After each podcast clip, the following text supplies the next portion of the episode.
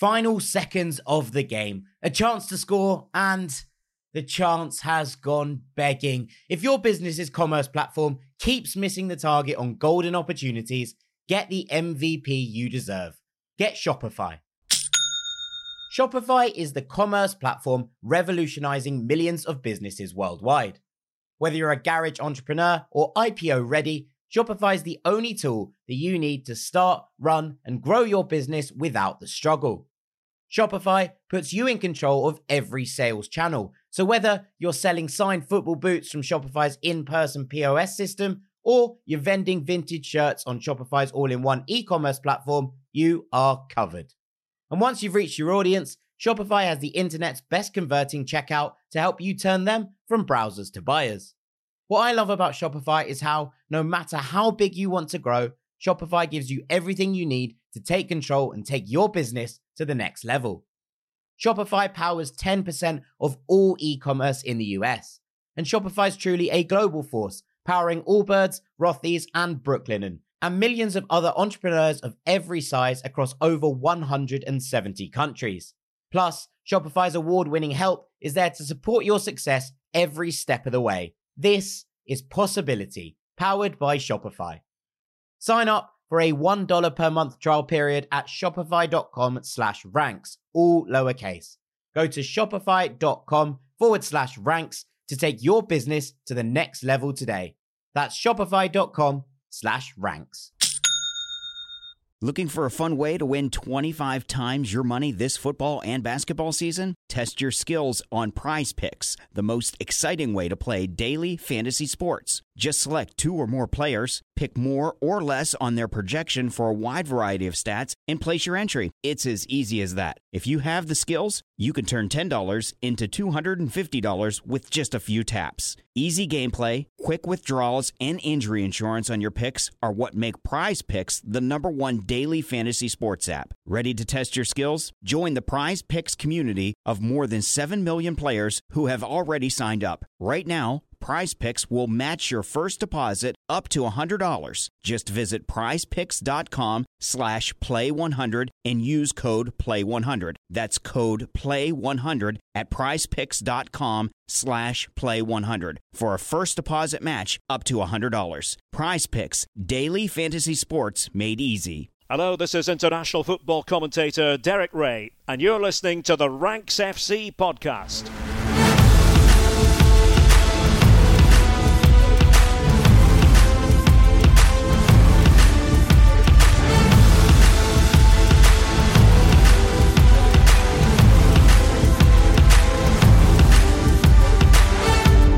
Hello, Ranks Squad, and welcome to Champions League Takeaway here on Ranks F C, the first one with action involved of this season. My name is Jack Collins, and I'll be your host today. Joining me is our transfer guru, Mister Dean Jones. How you doing, mate? Yeah, I'm good, mate. Yeah, it's quite funny actually, because um, when we did the the last uh, big Champions League show, which was obviously on the back of the draw, I didn't know how the draw had panned out, uh, if everyone remembers rightly. And I got quite a few messages that day saying, oh, that was fun. Like, I'm glad you didn't know what was coming, because we loved the anticipation of getting to the, to some of the groups and, and, and seeing how you would react to them, because we already knew. And I was like, that's cool. And then inadvertently tonight, we've turned up for this show, and it's obviously we're recording Wednesday night. I've watched Man United v Bayern Munich, but I don't actually know any of the other scores from today's games. They they didn't show up. Like, it used to be the case, I think, that they would flash up in the bottom corner of the screen. That didn't happen tonight uh, with the United game. So um, I've actually got the Arsenal game playing right now, now and they've just gone one nil up uh, against P S V, and Saka's tucked one away.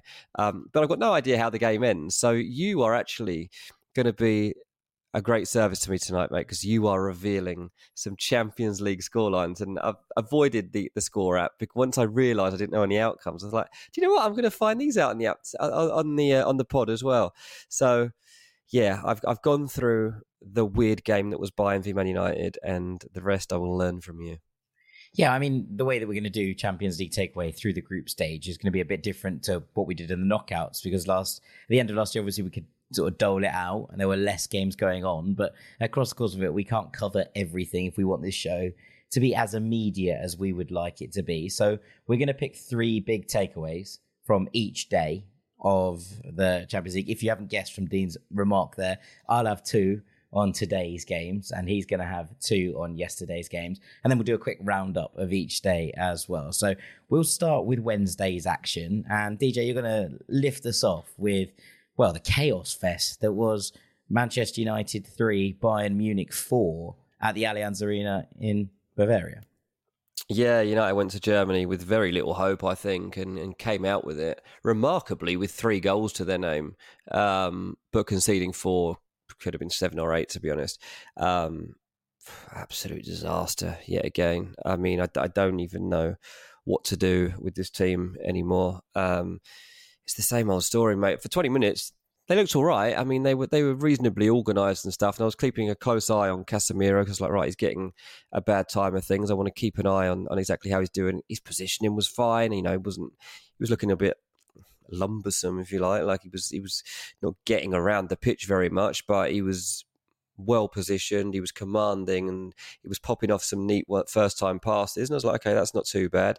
Eriksson seems a little bit all over the place. I'm not sure where Bruno Fernandes is playing, but um, they're playing okay generally. They just haven't really got any threat, and then it all just falls down on them. And like Onana, for Christ's sake, I mean, it wasn't good. It was useless, mate. I mean, the first goal was just an embarrassment. Like, I mean, just disaster. And I mean, this is the the problem with Man United is, and I've tried to, I wanted to avoid doing this. I, I was like, I want to give Casemiro and Onana credit today. Like, that was my aim coming into the game. I can't.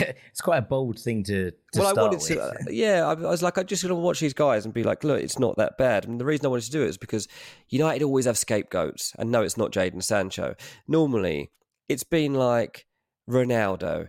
It's been McTominay. It's been Fred. There's been Harry Maguire. There's been David De Gea.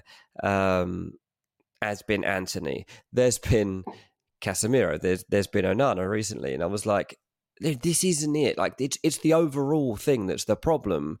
And we're always, always picking out individuals as they're the problem. And then Onana does that. And I'm like, for fuck's sake, like, what are you doing? And then let's hit another one, like four minutes later.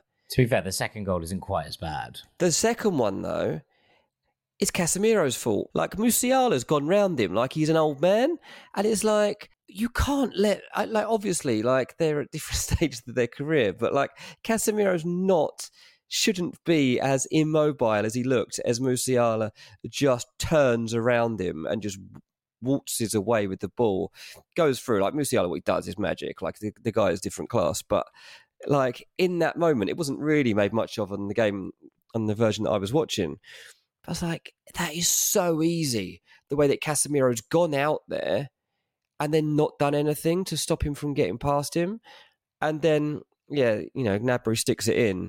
And you're like, the two nil down the Allianz, and there's pretty much no way no way back from there. I've, there hasn't been any quotes yet from Ten Hag, but if he didn't give him a bollocking at half-time, I'll be amazed, because they're absolute shambles by the end of the half. And, like, um, Onana, obviously, like, the big thing is his passing. Even his passing was going astray towards the end of the half. You could see his head had gone a little bit.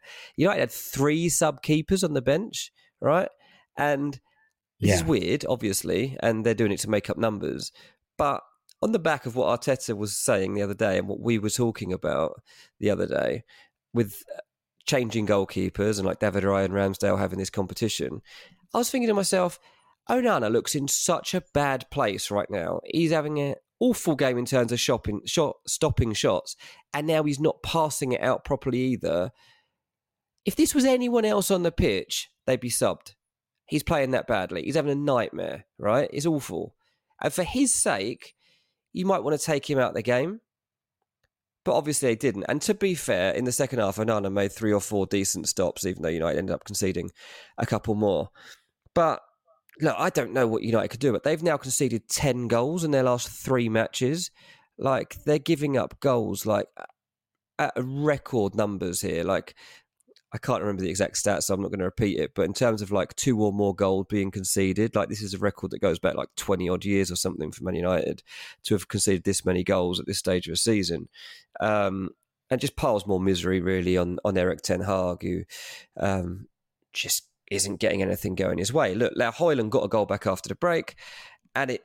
Look, I love Højlund. Højlund already, by the way. I think he, he's looking really sharp. I, I really enjoy him, watching him, and I can't wait to see the full version of him once we see the full version of Man United, because it'll be good. Um, but yeah, obviously United do get back in the game at two one, and like I don't even know if it was two minutes later that Eriksson handballs in the box and there's a pen. There's a, everyone on Twitter. He's a like, bit unfortunate. Is it, mate? Is it? What? Why is that? Unf- I mean, it's unfortunate, yeah, but it's a penalty. Like everyone yeah. on Twitter is like, that's not a penalty. It's a penalty. Like in this day and age, and in the Champions League, that is a penalty. Yeah, no, you are saying unfortunate. Fair enough, but that's a penalty. There were so many people on Twitter like saying, "I can't believe that that's been given." Why? Why can't you believe that's been given? That's a penalty like that's been given in Champions League for at least the last two years, and so. Yeah, I don't know that Eriksson could do much about it, but he also can't really complain because that's the way football works now, especially in this competition. So uh, Kane buries it. Like uh, I don't know why Onana even bothered diving. Like he he buried one, it with glee as well. There was like no, you know, of all the things Onana c- could have saved this season, that weren't one of them. So he should have just stood there. Um, yeah, Kane absolutely buried it, and then. Killed off late on, even though Casemiro somehow manages to grab a couple of consolation goals. But yes, it's a it's a, it's a bad time. The thing is, we all knew Man United were going to lose this game. Um, it's all about now for them the next month and how they they bounce back from it. From a Bayern Munich point of view, like they'll be disappointed that they've come out of it with three goals conceded, but they were in command of this game. Like they outclassed Man United in in every area of the pitch. Um, I don't after the first twenty minutes, I thought. Yeah, well, after the first twenty minutes, I thought we're even. To be honest, like it was, it was, it was just a bit. Nothing was really happening. It was a bit boring. It was a bit cagey. Um, and as soon as that moment when Musiala turned it on, that was something Man United didn't have, and that's what Bayern do have over them. And, and in the end, yeah, Bayern were definitely superior. It was quite like there's quite a comedy element of the fact that. On paper, going to Bayern Munich away and losing four three, scoring three goals, yes, it's never good to concede four, but losing by a single goal, scoring three times at the Allianz, on paper, it's not a particularly dreadful result. But I think that what was quite weird about it is that every time United hit back, it felt like they were punished immediately. And that's the kind of weird thing about this. Obviously, as we say, the Eriksen thing is, is unfortunate, but it is kind of the... oh, you get yourself back in the game, it gets taken away from you. And then suddenly, you know, the, the Casemiro goal from the floor happens in the eighty-ninth minute. We know there's going to be five or six minutes of injury time. You're like, okay, cool. Can United pile on the pressure? Bayern go down the other end. Müller hits the post. And then Matthias Tel scores. It's a really good finish, actually, the fourth one. Yeah. And then obviously they score again right at the end. But it didn't ever feel, I didn't think, like Bayern had lost control of the game. And that's probably the thing that hits hardest and cuts deepest from a United perspective, because you feel like in a game where you pull back to within a goal twice, you should be able to take the initiative and at least tr- you know get something going straight away. And yet it was taken away from them by Bayern almost like effortlessly in both occasions. Yeah, it's it's true. It, it's exactly that. Um, effortlessly might be might be the word there. Um, But yeah, from a Man United's point of view, mate, it's just the same old story. And I mean, I don't think it even needs that deep an analysis. I've just heard Paul Scholes talking about it at the end there. And he, he said, you know, first half, you know, we're doing fine, like we've just said there. And, and then it all just starts to unravel in the in the yeah. end of the first half. And in the second half, he said, you know, Bayern just mastered them. And that's pretty much the story of it. Yeah, absolutely. Absolutely. Okay, let's roll onwards uh, because I want to talk... about Arsenal four, P S V nil. Oh, battered him. Absolutely battered him. And that, well, remember on Patreon the other day, I said that wouldn't happen, didn't I? Well, this was comprehensive. Wow, that's I've a hell say, of a result. Arsenal were exceptional. And I have P S V Eindhoven pegged as the second best team in this group. Yeah. Um, so for them to win four nil, now obviously, let's, let's you know take the context. Last year in the Europa League, these two teams were in the same group. Arsenal won pretty comfortably against P S V at home and lost in Eindhoven. So it's not all doom and gloom, but this is a different P S V side, different manager, different personnel. And Arsenal kind of, there was a lot of chat about them being at the top table again, right? Being back in Champions League action. And the goals came in such wonderful fashion. So obviously you've seen the Bukayo Saka goal where he, he taps in the rebound, but he opens the entire thing up himself. Um, then he turns provider, he squares, and Trossard scores a lovely goal, two in two for him. And as P S V tried to open the game out and respond, it just kept coming from mm. Arsenal. Gabriel Jesus scored his first goal of the season, tied the game up really before half-time.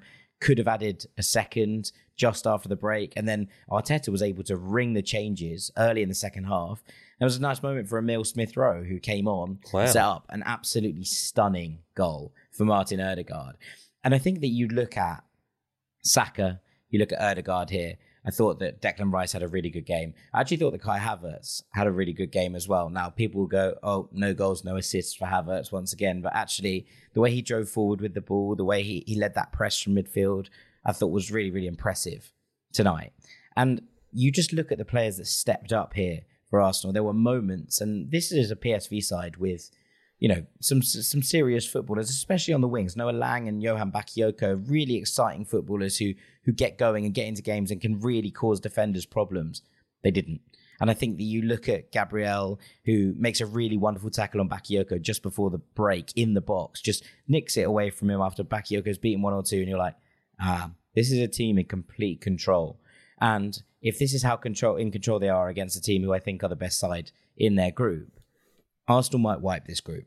Mm. And to kind of get to that level, and it's kind of one of these real strange moments that it's always hard stepping back into the Champions League. It's always, some teams really struggle to, to make that jump up. Some teams, teams struggle with the expectation. And we talked about Arsenal and struggling with expectation at different points of last season. But this felt so seamless. It feels like Saka, Ødegaard are built for this stage. This is Declan Rice's Champions League debut. Now, look, I suppose the fact that they're three nil up at half-time affects the way that the game develops, but they were just so composed, Arsenal. And we've said this season that they haven't been at their very best. We haven't seen the best of Arsenal yet, um, but they felt a little bit more resilient.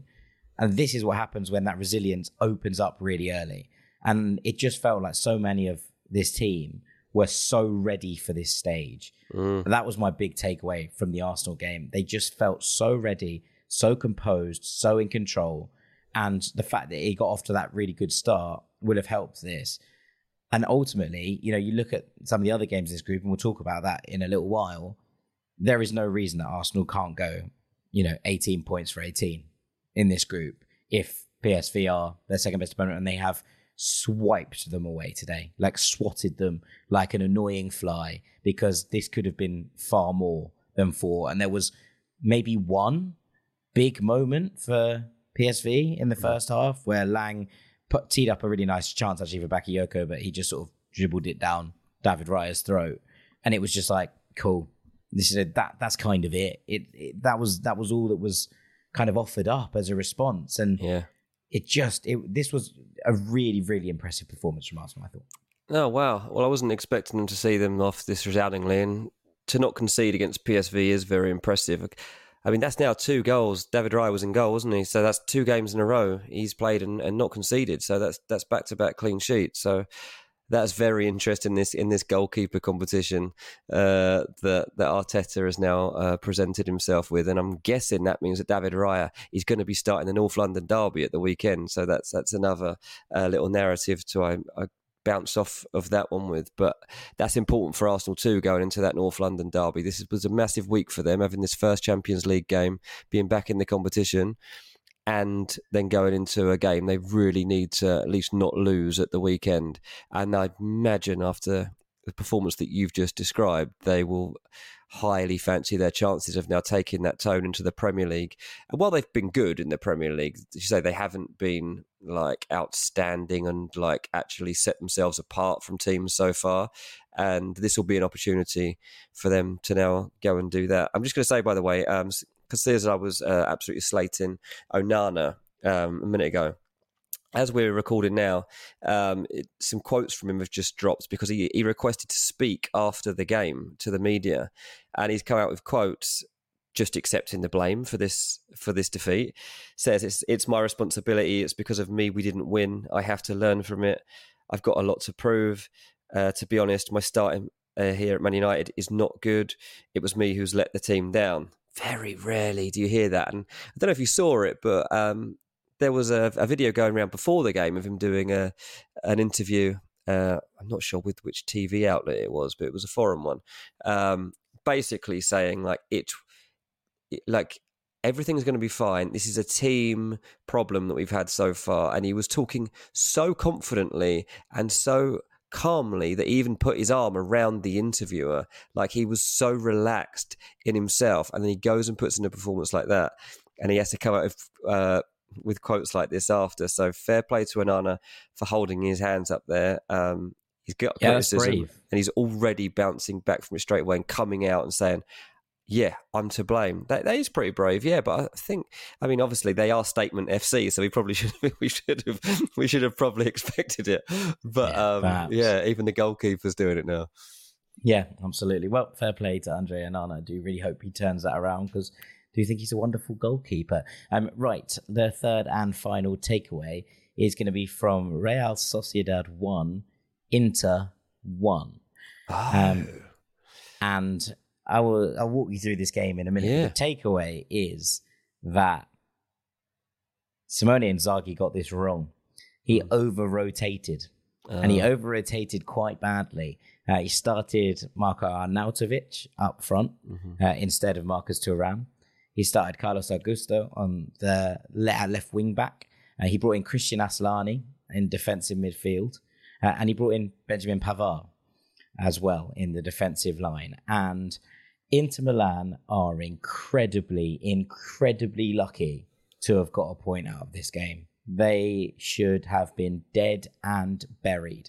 You look at the stats for the game, for the for the entire thing. Uh, Real Sociedad had fourteen shots, five on target. Inter had six shots, one on target. Real Sociedad did what to Inter, what Inter did to Milan in the derby. Apart from they couldn't finish their chances. And Bryce Mendes actually put Real Sociedad ahead after four minutes. He robbed he robbed Bastoni on the edge of his own box, um, knocked him over and just slotted past Jan Sommer. And from there, it was one-way traffic. Absolutely one-way traffic. How Real Sociedad didn't score more than this one goal, I will never know. Like I, I, I will never know. It was a, an absolutely incredible display. I thought Oyarzabal was brilliant. I thought Barnechea, who was playing in a slightly different sort of centre-forward role, was excellent. Taki Kubo, brilliant. Bryce Mendes bombing on from midfield. Thought that Kieran Tierney had a really good game and Robin Lenormand as well. It was basically almost a, everything you could want at Anoeta for Real Sociedad's return to the big time. And late on, eighty-seventh minute, Lautaro Martinez nicks an equaliser. Now, basically, what happened was Inzaghi rang the changes. He brought on Marcus Thuram. He brought on Acerbi in the back line. He brought on Fratesi in midfield. He brought on Di Marco and moved it slightly to a kind of four at the back rather than a five. And he brought on Alexis Sanchez. And those, well, four of those players turned this around. Marcus Thuram nearly scored an equaliser, was ruled out for offside. And then a couple of minutes later, they did get the equaliser. But Inter finished the game really strongly. And I think they will be looking at this and going, one, wow, we've got away with one there. And two, if we'd actually started playing ten minutes earlier, we could have won the game. So it's a bit of a strange one. Mm. But my big takeaway is that Inzaghi doesn't get much wrong, but he got this wrong. Yeah, I mean, I definitely would have had Inter down to win that one. Um, so that's a surprise. I'm just looking at the game now. Barella sent off uh, and then rescinded. Yeah, it was, it, it's one of those where he's he, he gets in a tackle and he basically is trying to free his leg from between the tackle. But in the mm. meantime, he sort of stomps on the his opposition number's uh, crown jewels, shall we say. Mm. So it's a really painful one, but I don't think... think he's he does it quite aggressively to try and get out of there, but I don't think he's trying to stamp on him on purpose. So yeah. It was originally a red, downgraded by V A R. It is one of those that could have gone either way, I think. Yeah, I mean, bringing those three subs on, I mean, no wonder they changed the game. I mean, they're three of their best players, like literally. Um, but that that is ringing too many changes and trying to be too... Did he underestimate Real Sociedad? Like, I think he... maybe a little bit, yeah. Yeah, I'd imagine so. If that if he thinks he can get away with something like that, like... Very surprised that they uh, haven't gone and and won there, but um, At least they haven't lost. At least they haven't lost. They've got away with that, it sounds like. Yeah, uh, a bit of a funny one, but it's, um, yeah, uh, really impressed with Real Sociedad. They haven't had the best start to life back in La Liga. One win, three draws, one loss, um, which came to Real Madrid, obviously, at the weekend. But, yeah, they haven't they haven't quite hit the heights yet. But from what we saw tonight, it won't be long before they are cooking again. Uh, right, I'm going to quickly run you through a little little breakdown of everything else that happened on Wednesday. Uh, Real Madrid won, Union Berlin nil.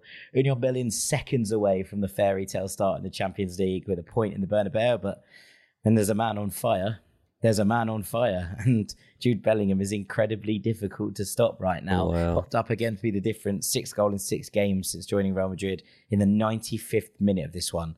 And you know what? When your luck's in, your luck is in. It bounces off two Union players. They completely switch off from the corner. Toni Kroos plays it out to Fede Valverde, who has a shot. They don't close down the shot. It bounces like off three players and falls to Jude two yards out with an open net, and he slots it home gleefully.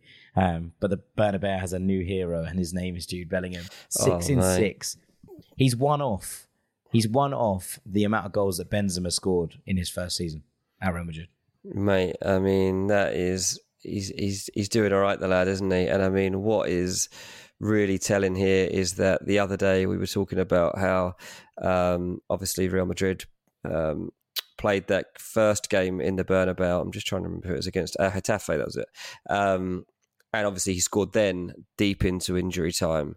And then so to now I've done that in the Champions League as well. He's already in that mentality that has been going back like a hundred years inside that stadium. He's already got that knack to him. That is outstanding, like absolutely ridiculous.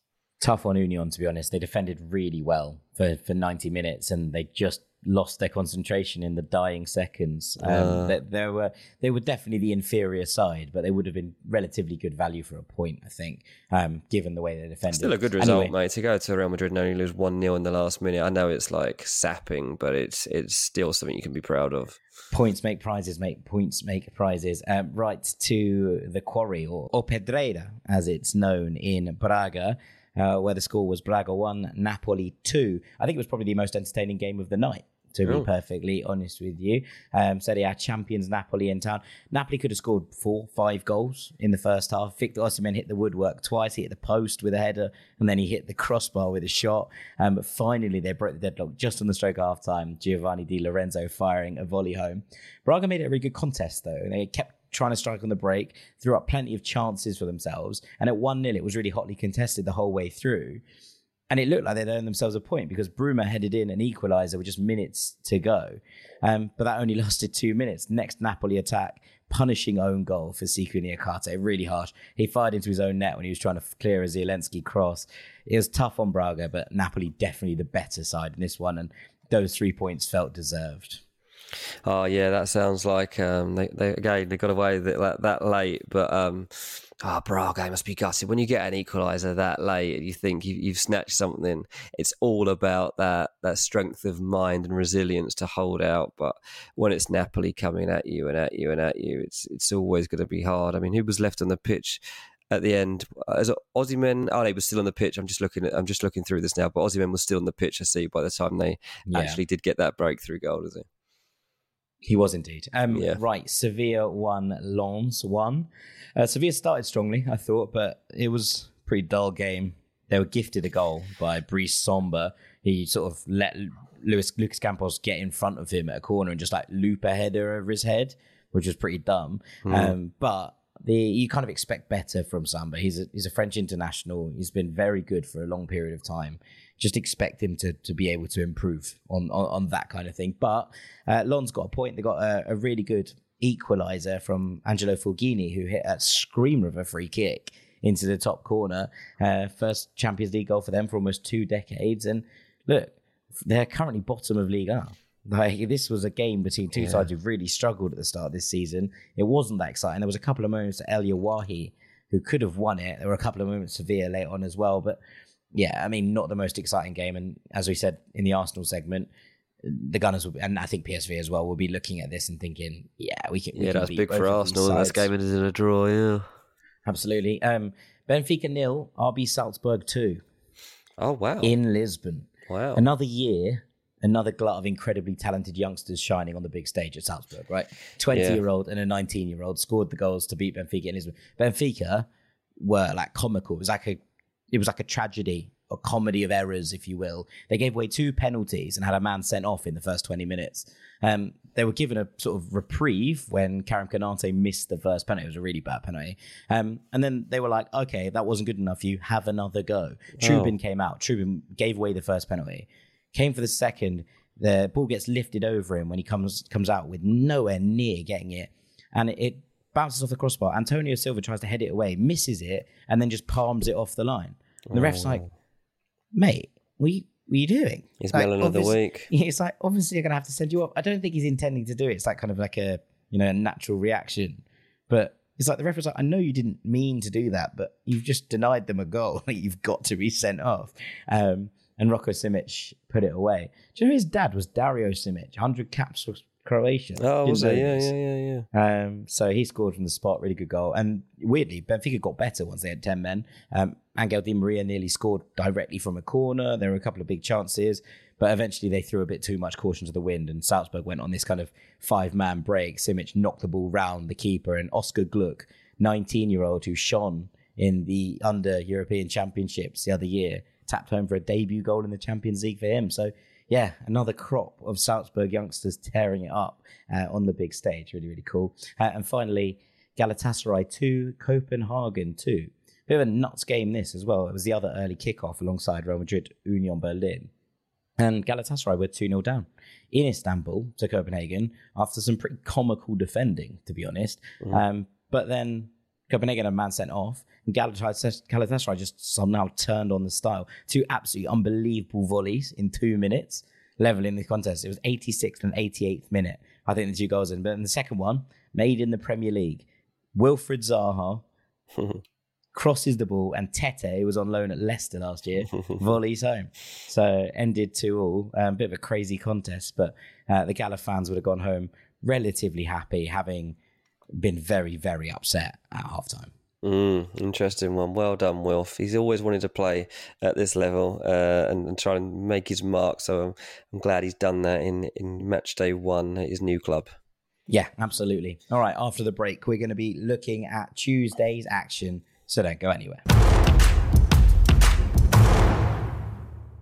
Welcome back to Ranks F C and Champions League Takeaway. We're going to take a look at Tuesday's Champions League action, and I'm going to hand over to Dean for the first and the third of these takeaways. But where are we starting off, D J? We'll go to Milan first. A C Milan nil, Newcastle nil somehow. Look, takeaway really is that Raphael's had an off day. Um, and these don't come around as often as they used to, that's, that's for sure. But you do still see him, I reckon, about twenty percent of the time. Maybe one in five, you get Leao off day. And when you get Leao off day, he's really off colour. And he tries things and they don't work. And he becomes frustrating. Even his teammates probably at the end are like, "Whoa, just get off, just get off." And it was it was one of those for him. Um, I'm sure everybody's seen that the attempted back heel uh, in, in the box after a run. And it kind of summed up how his day was going. Look, let's face it, like at the weekend, Leao was kind of let down by his teammates when A C Milan were battered by Inter Milan. This was a game when his teammates actually really bounced back from that performance. Everyone upped to their levels, and Leao's dropped off, and he just couldn't find um, the finishes that he normally would have, and yeah, over-trying, whatever, maybe, maybe. But look, Newcastle were We're up against it here. Um, in terms of possession, you, you could look at it and, it and it looks like it was reasonably even because Milan only had fifty-two percent according to that. But, you know, they had like twenty shots at Newcastle's goal. Newcastle, I think, had three shots throughout the ninety minutes um, and just couldn't really offer much. Bizarrely, Newcastle could have actually nicked it right at the end. Um, and as Longstaff stuck one over the bar. And he probably had a pass on as well, and he could have just stuck it one more pass wide. There might have been a better option for Newcastle to go and nick it here, and their fans would have gone absolutely mad. But yeah, Newcastle will be pleased, I think, to get out of here um, with a point. It's a it's a good result for them. There's no doubt about it. A C Milan will definitely see this as points dropped. And I'm afraid it's one of those days where I don't like to see. I really don't like to see. And I thought I wasn't going to see it on this sort of stage anymore. But Raphael just wasn't himself. Yeah, no, I, I think you're probably right. He he had the mo- there were moments, but not kind of continued brilliance, I thought. And you're right. I thought that the rest of the Milan side really stepped up. I, I think Newcastle, and I watched Eddie Howe's post-match interview yesterday, and he was like, no, I thought it was a pretty even game. Just they had all the chances and we didn't. I was like, that's not an even game, Eddie. That that's that's very different to an even game, I would say. twenty-five shots for Milan, nine on yeah, target, yeah. and unable to breach the Newcastle goal. I thought that Nick Pope did well without being, you know, particularly brilliant, and didn't need to. But I did think it was a little bit harsh that the commentary team kept being like, they keep heading it all straight at Nick Pope. I was like, they're heading it down into the ground, and you know, it's it's bouncing up into a good place for him. That's not necessarily their fault. That's just a little bit of luck. It, it felt like a really harsh criticism, but Milan will probably be looking at it and going, that's a major missed opportunity in such a difficult group at home. You've got to have to win your home game. So absolutely, yeah, tough one yeah. for Milan. Really um, I want to take us over to Barcelona, where my hot take of this is Joao Felix is back in Ballon d'Or form. Go on then. Welcome back to the Joao show, because wow. I have missed this. I have missed watching him in this kind of joyful exuberance, and watching him in these first two games, even against Betis at the weekend, felt filled my heart with joy. He is just such a wonderful footballer when he's enjoying himself.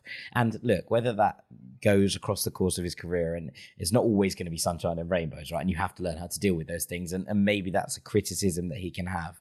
But when he's on this kind of form, and you can see the kind of childish glee that he has about playing in this Barcelona shirt, he's now got three goals and one assist in two starts for Barcelona. Wow. It's a pretty remarkable start to life. They've won both games he started five nil.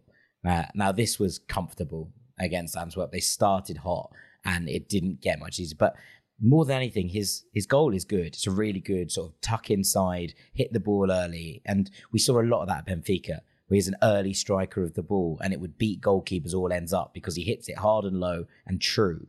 Um, and, and we've seen a little bit of that so far here at Barcelona. But more than that, his assist for Lewandowski's goal is really beautiful. And it's like one of those you're looking at and going, okay, wow. And suddenly Re- Lewandowski looks reborn. You know, the first couple of games of this season, yes, they were tough physical encounters, fine.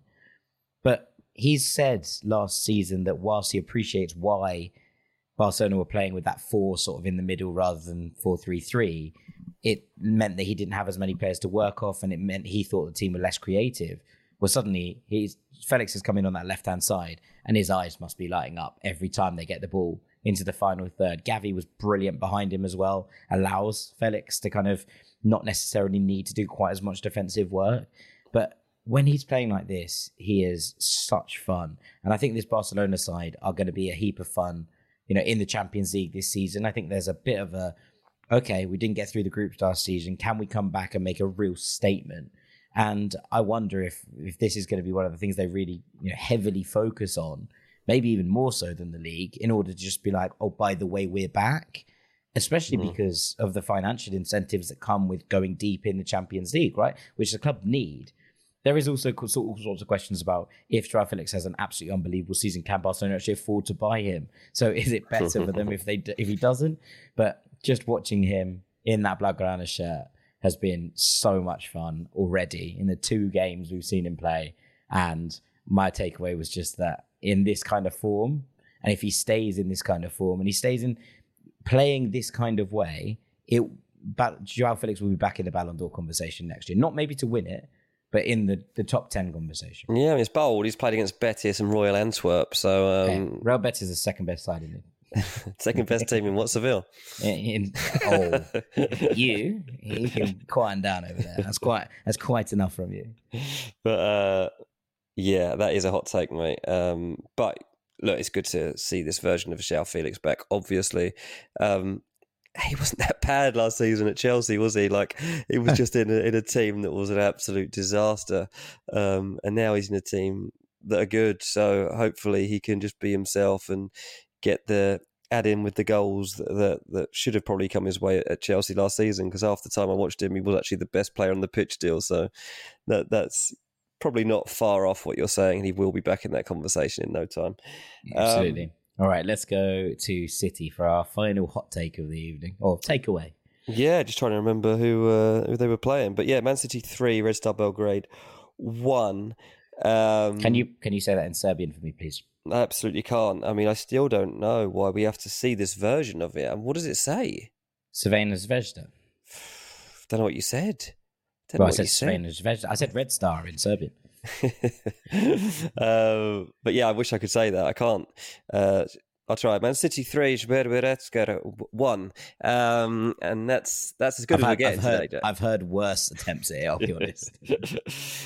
Look, the big takeaway from this one is um, Julian Alvarez is the best supporting actor in world football. Um, you won't find anyone that is as selfless as this lad when he's perfectly capable, I think, of probably just being the main man if he wanted to be at this point. Um, twenty-three years old, went to the World Cup um, with Argentina, picked up a, a winner's medal there, um, scored four goals along the way. Um, but his job really was to make sure that it was Leo Messi's time. That was his main job. It's like, make sure you do well. You'll play all the games, but just make sure that Messi ends up getting that Ballon d'Or that he wants and that we, we win the tournament. And he's like, okay, no worries. No, he's doing the same job at Man City for Erling Haaland. Like, he's he's there. And then if the main man can't quite deliver when he needs to, Alvarez will just take it on himself. It'll just be, just leave this to me. Some of the stuff he did in this game was absolutely ridiculous. The first goal is absolutely sublime. It's, it's one of the best pieces of skill I've seen in a long time. Oh, he's a joy to watch, mate. He's an absolute joy to watch. He's so good, in fact, that I've transferred him into my F P L team for this week, because when players are in this kind of form, uh, and especially if you've currently got Ollie Watkins up front in your F P L team, you've you've got to you've got to pay notice to it. And um, I've got to say, I've actually I'm actually ahead of the curve for once. I put him in the day that De Bruyne got injured. Did you? Yeah, I mean, that's good. I mean, there's obviously always there was always that uncertainty about where Alvarez was actually going to fit into this Man City team, and he's taken advantage really of that that De Bruyne injury for sure. And certainly Pep hasn't had to worry about that. I mean, that's how good Alvarez is and how strong Man City are. Kevin De Bruyne is missing, and we've all forgotten about it. Like, it doesn't matter. They don't need him. He can come back later in the season and do his thing for the last two or three months. That'll be just fine, sir. I've got to say, there can't be many teams on the planet where he wouldn't start. Oh, mate, like um, two or three as the main number nine. There can't be. There I can't, can't even be think many of that at all.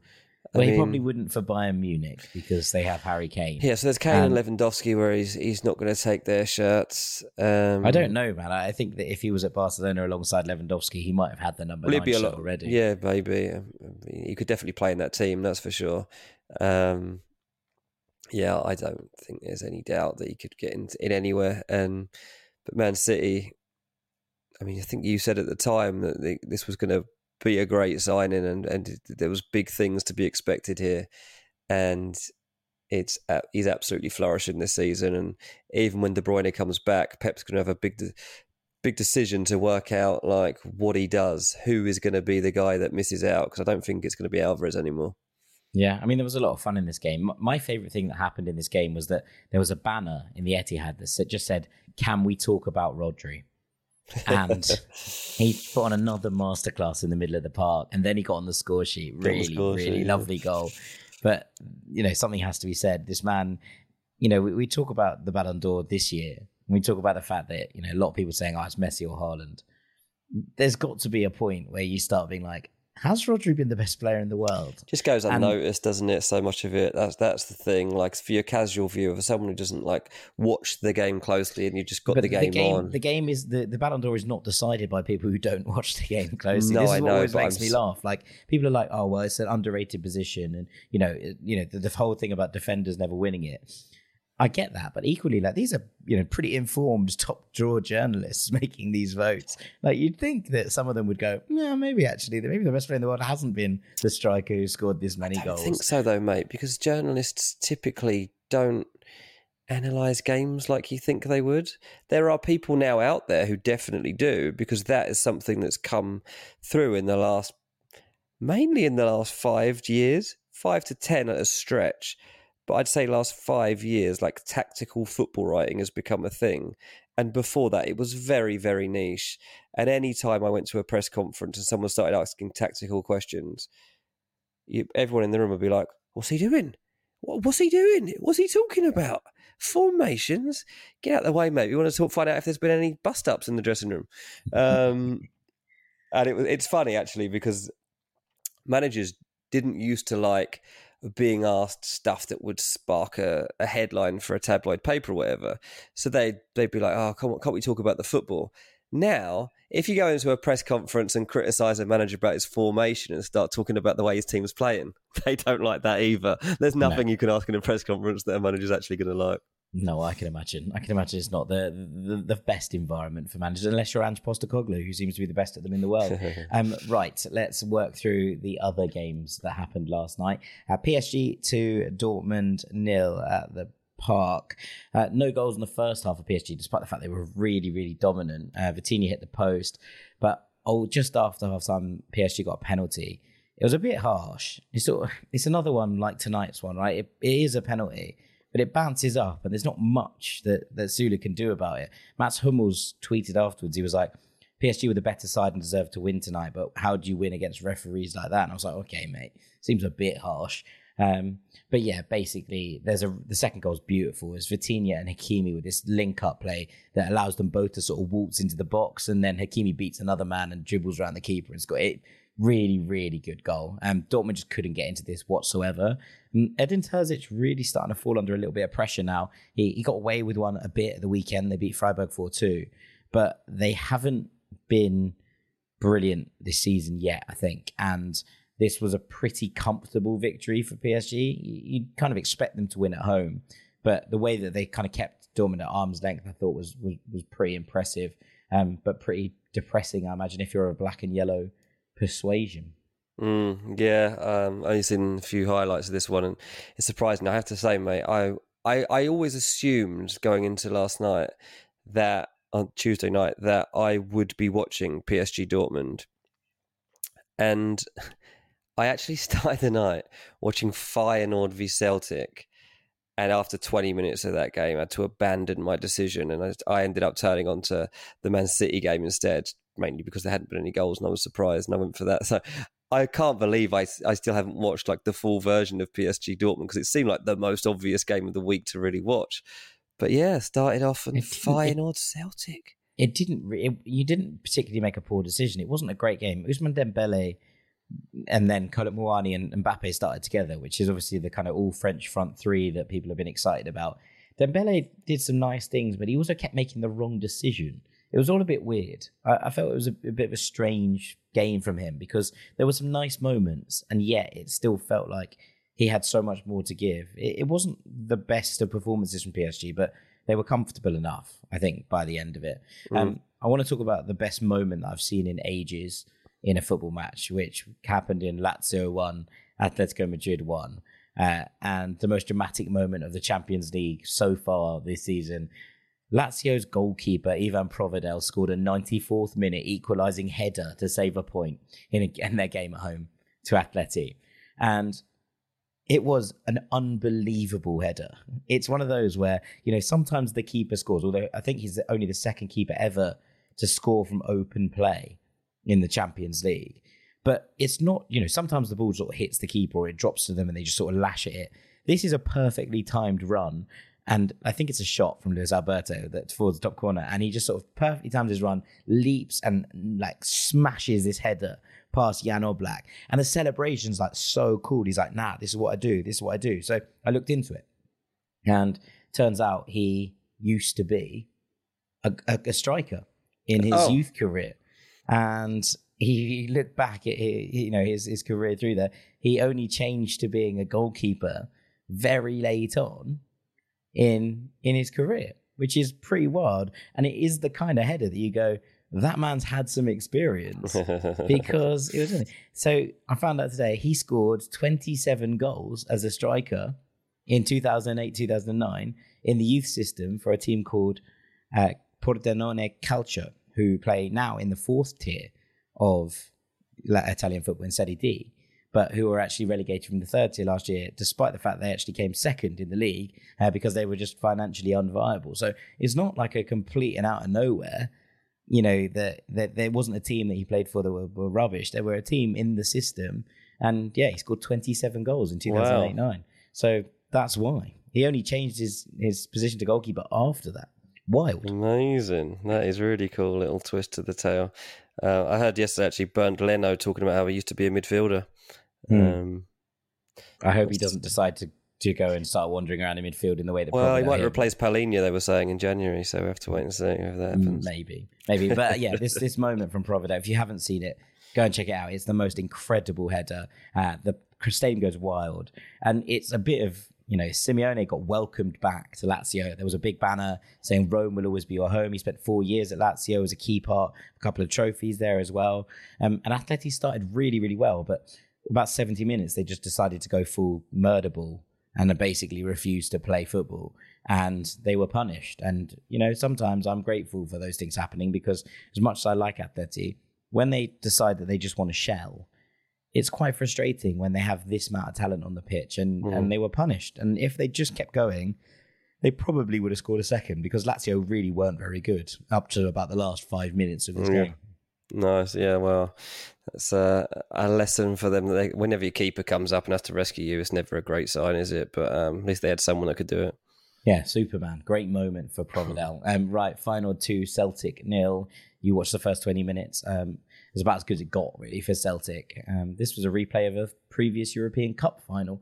Um, but in Rotterdam, so it was two... You know what? I thought Celtic were all right. It was two pretty well-matched teams. They were all um, right, yeah. And then on the cusp of half-time, Calvin Stengs takes a free kick from thirty yards out. Joe Hart should do a whole lot better with this. Um, and then...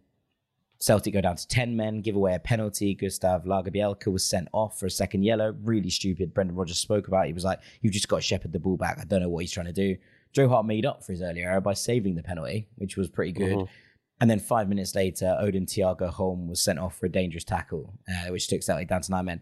One of the best pieces of commentary or analysis commentary that I've ever heard from James Horncastle, who was watching this game, mm. who basically went, that tackle was more Odin than Thiago, which I did, which I did very much enjoy. Um, and after that, it was damage control for Celtic. They, they I think Feyenoord scored two, which were both ruled out, and then finally got their second goal. But nine men in Champions League, as Brendan Rodgers said, it's hard enough with eleven.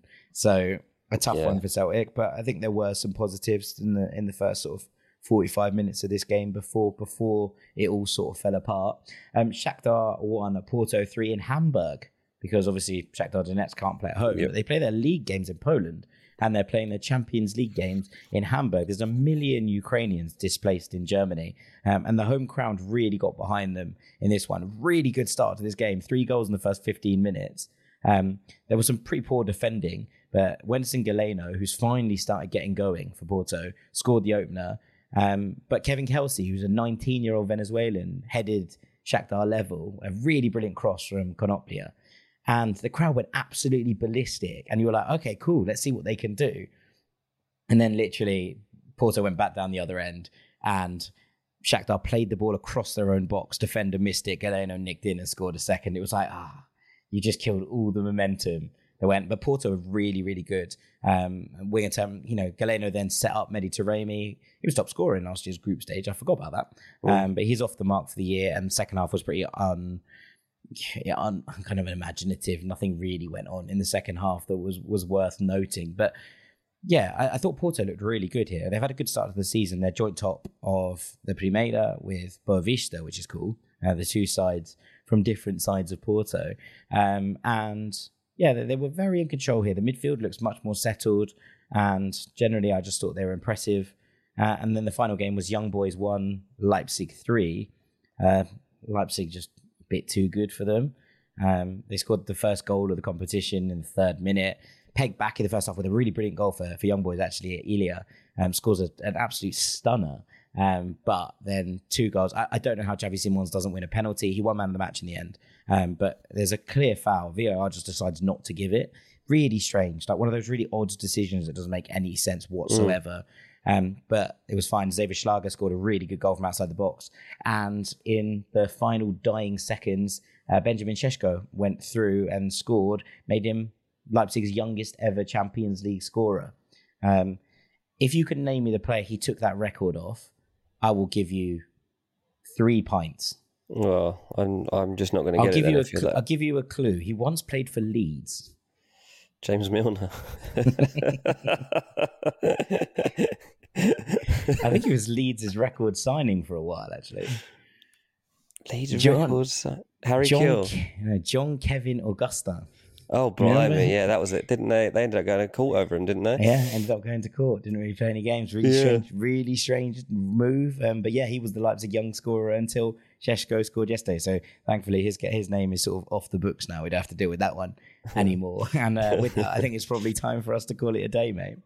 Yeah, I think it is, mate. It's it's late. Um... And it's been fun. Um, thanks for revealing some of those scorelines to me that I didn't know. I have now seen three of the four Arsenal goals that went in tonight, and they were very good. I really liked the Trossard breakaway one. That was a lot of fun.